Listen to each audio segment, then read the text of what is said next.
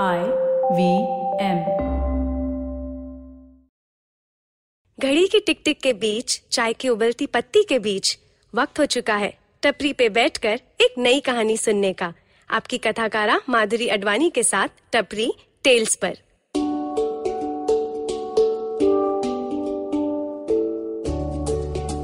ऐसी एक चीज़ कौन सी है जिसके बिना हम कभी बाहर नहीं जाते? पैसे? आप थोड़ा करीब सोच रहे हैं। अजी पैसे रखने वाला पर्स।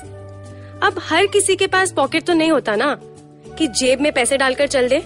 इन पॉकेट्स, यानी कि जेबों के समूह से बना हुआ पर्स, हमारी रेशमा को जान से भी प्यारा है। कैसे? सुनिए इस कहानी में, जिसका नाम है रेशमा का पर्स।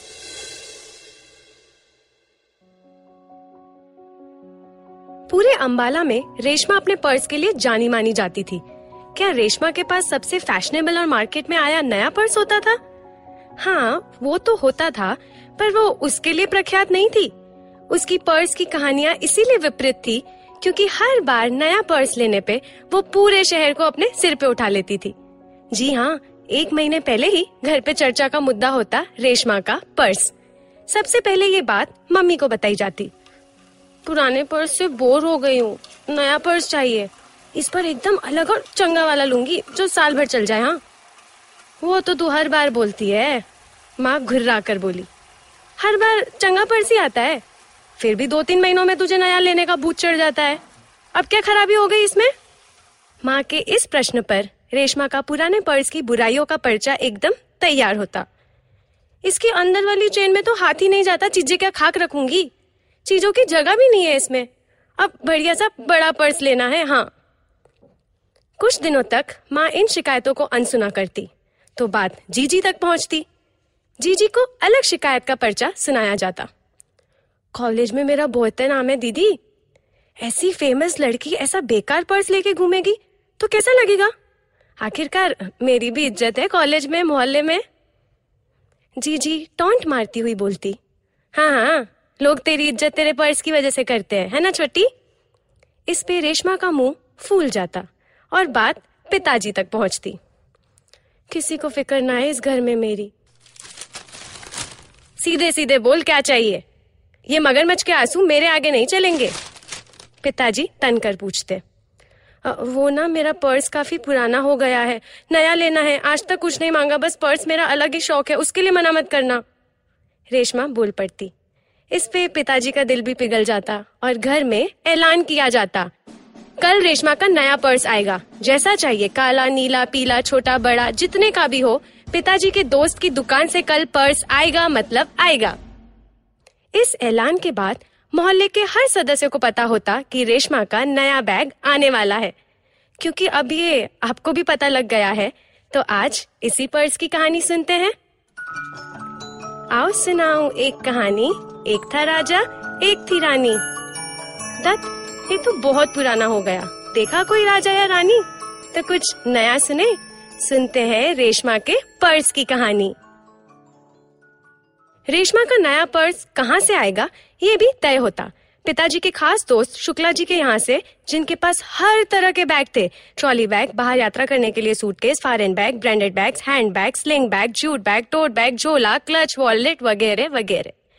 कई बार शुक्ला जी के पास हैंडक्राफ्टेड बैग्स आते खास राजस्थान से। तब पिताजी के कानों कान खबर कर दी जाती कि नया माल आया है, अगर रेशमा को लेना हो तो बता।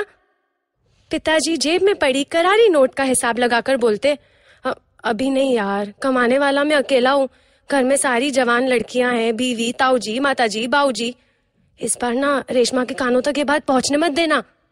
जब अच्छा खासा धन होता तो मैडम रेशमा के साथ पर्स खरीदने के लिए एक जुलूस निकलता।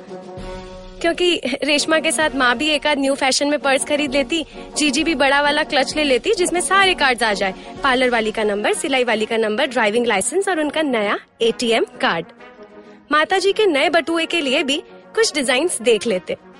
रेशमा और उसके जुलूस को देखकर शुक्ला जी के सारे कार्यकर चौकन्ने हो जाते। अरे अरे, ये तो वही औरतें हैं जो सौ बैग खुलाकर एक ही ले जाएँगी। एक कार्यकर बोलता। दूसरा चिपटे बालों वाला उसी में जुट जाता। मैं तो बड़ी दीदी को दिखाऊँगा। उनका पाँच मिनट में ही तय हो जाता है क्या लेना है। एक घंटे तक घमासान युद्ध चलता। अ, वो वाला नहीं भैया वो वाला दिखाना। ये डिज़ाइन अच्छा है पर इसका हैंडल बेकार है। क्या भैया चेन बिना का पर्स दिखा रहे हो? सामान चोरी हो गया ना तो आप पर ही इल्ज़ाम लगाऊँगी। इसमें दूसरा रंग नहीं है क्या? मम्मी एक संगीता के लिए भी ले लूँ? उसका पर्स भी पुराना हो गया है। उसे गिफ्ट करूँगी तो खुश हो जाएगी। खरीदारी वाले दिन माँ के हाथ में नए नोटों की खुशबू होती तो दिल भी उतना ही बड़ा होता। वो बोलती हाँ बेचारी, इतना कुछ करती है हमारे लिए। ले ले, उसके लिए भी एक पर्स ले ले। कुछ घंटों बाद सारी औरतें अपना बैज ऑफ़ ऑनर माने कि नया पर्स लेके खुश होके, शुक्ला जी को खुश करके, कार्यकरों को शाबाशी देके वापस लौटती। पर्स तो सभी का नया आया था। फिर रेशमा क्यों उसमें सबसे ज़्यादा प्रख्यात थी? क्योंकि रेशमा का चक्कर फिर से लगता। एक बार जो पर्स घर ले आई, वो उसे पसंद आ जाए, ये नामुमकिन था। उसमें कोई ना कोई खामी ज़रूर निकलती। और शुक्ला जी के कार्यकरों का सिर दूसरे दिन फिर से खाया जाता। उन सभी को मालूम था कि ये मैडम कल वापस आएँगी तो वो पहले से ही सावधान रहते। अब काफ़ी आराम से पर्स एक्सचेंज करके रेशमा वापस आती। किसी की हिम्मत रेशमा के मुँह लगे। वो किसी को बोलने का मौका दे तब ना। कॉलेज में बीए की पढ़ाई पूरी करके घर वालों से लड़ झगड़ कर रेशमा ने एमए में दाखिला लिया था। इसी दौरान उसे लुधियाना में नए school Saint Stephen's girls school में पढ़ाने का ऑफ़र आया। रेशमा के पाँव तले तो ज़मीन ही खिसक गई थी। स्कूल वाले मुझे पढ़ाने बुला रहे हैं, जीजी। ये मौका हर किसी को नहीं मिलता। बीए का गोल्ड मेडल आखिर किसी काम आया। आप बाबूजी को मनाओ ना। ना, बाबा, ना। खुद से एक बैंक अकाउंट खुलवाने पे इतना हंगामा हो गया था कि अब नौकरी की बात तो मैं बिल्कुल नहीं करने वाली। जी जी, अपने बाल छटकाते हुए बोली। हम्म अपना संरक्षक खुद ही बनना पड़ेगा। रेशमा ने मनी मन एक प्लान बनाया। पिताजी के दोस्त शुक्ला जी की बेटी दिल्ली में पढ़ाई कर रही थी। शाम को जब वो चाय पीने आएँगे, तब रेशमा भी उस बैठक में शामिल हो जाएगी। पिताजी और शुक्ला जी की चाय की सुर्खियों के बीच वो बोली "अ, अंकल जी आपकी बेटी मनिंदर कैसी है? क्या कर रही है दिल्ली में? कप को प्लेट पर टिकाते हुए शुक्ला जी बोले बेटी वो तो डॉक्टरी की प्रैक्टिस कर रही है। हम उसे बड़ा याद करते हैं। पर चलो दूसरों की सेवा करने गई है तो जाने दिया। सेवा? हाँ रेशमा को हथियार मिल गया। पिताजी मनिंदर तो दिल्ली जाके सेवा कर रही है। मैं सोच रही हूँ यहीं लुधियाना में कुछ सेवा की जाए। इस पे पिताजी की बोएँ ऊँची हो गई। मतलब उन्होंने पूछा नया गर्ल्स स्कूल खुला है, मुझे पढ़ाने का ऑफ़र आया है। सोच रही हूँ कुछ बच्चों को पढ़ाकर मैं भी इस समाज की सेवा कर लूँ। रेशमा बिना हंसे बोल पड़ी, अरे, ये तो बहुत बढ़िया ख्याल है। बीए की हुई लड़की घर थोड़ी बैठेगी। मॉडर्न जमाना आ रहा है। मुझे लगता है ये सेवा के भावना से ना इन्हें ज़रूर काम करना चाहिए।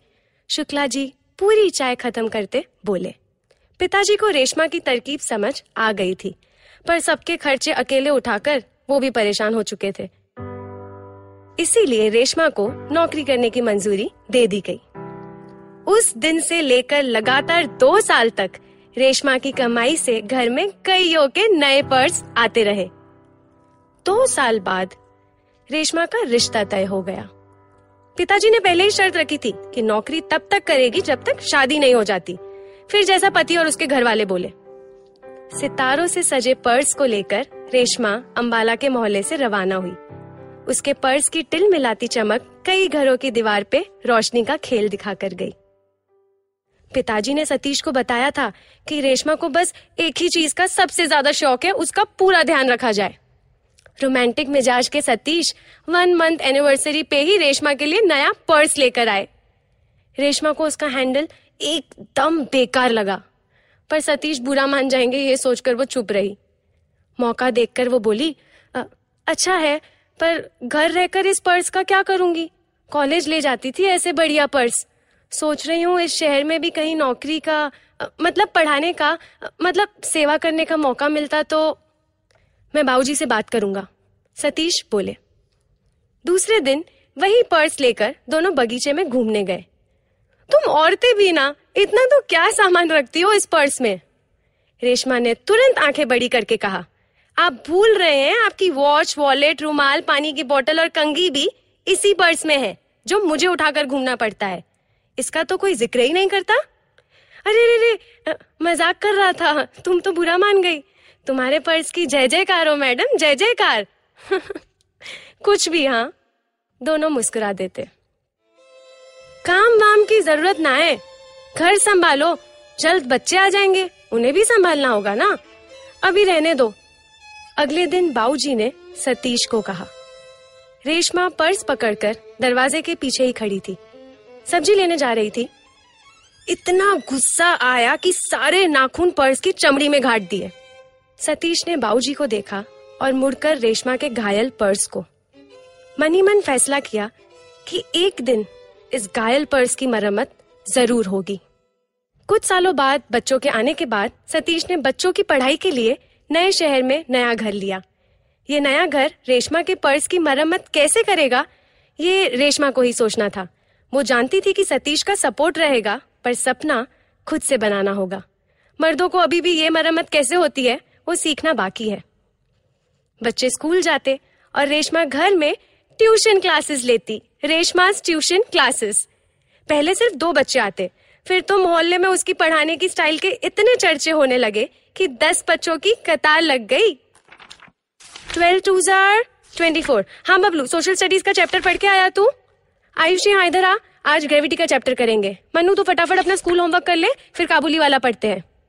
बच्चों के संग पढ़ाई करते करते दिन रात का पता ही ना चलता।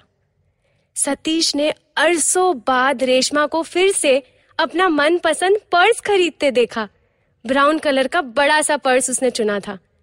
पिछली बार रिंग्स वाला पर्स जब वो लाए थे, तब बहुत गालियाँ सुनी थी। रेशमा ने कहा कि हर रिंग का वज़न ही सौ ग्राम है। पर्स खुद ही दो किलो का है। सामान क्या खाक रखूँगी? इसीलिए इस बार रेशमा खुद अपना पर्स लेने आई थी। भैया, कितना हुआ? सतीश ने वॉलेट निकालते हुए पूछा। रुकिए। रेशमा ने उनका हाथ पकड़कर बोला, मेरा पर्स है, पैसे मैं दूँगी। पिताजी, पति, बाऊजी, सबसे ना पर्स खरीद देने की उम्मीद रखते रखते, अनुमति लेते लेते थक गई। अब जाके अपना पर्स अपनी मर्ज़ी से आया है, इस पे सिर्फ़ मेरा हक है। दुकान वाले भैया को पैसे दिए तो वो बोला, देखना मैडम, चार लोग ना पूछे तो इतना बढ़िया पर्स है। चार लोग? अरे, मैडम का पर्स तो पूरे अंबाला में प्रख्यात है, सतीश ने जुड़ते हुए कहा।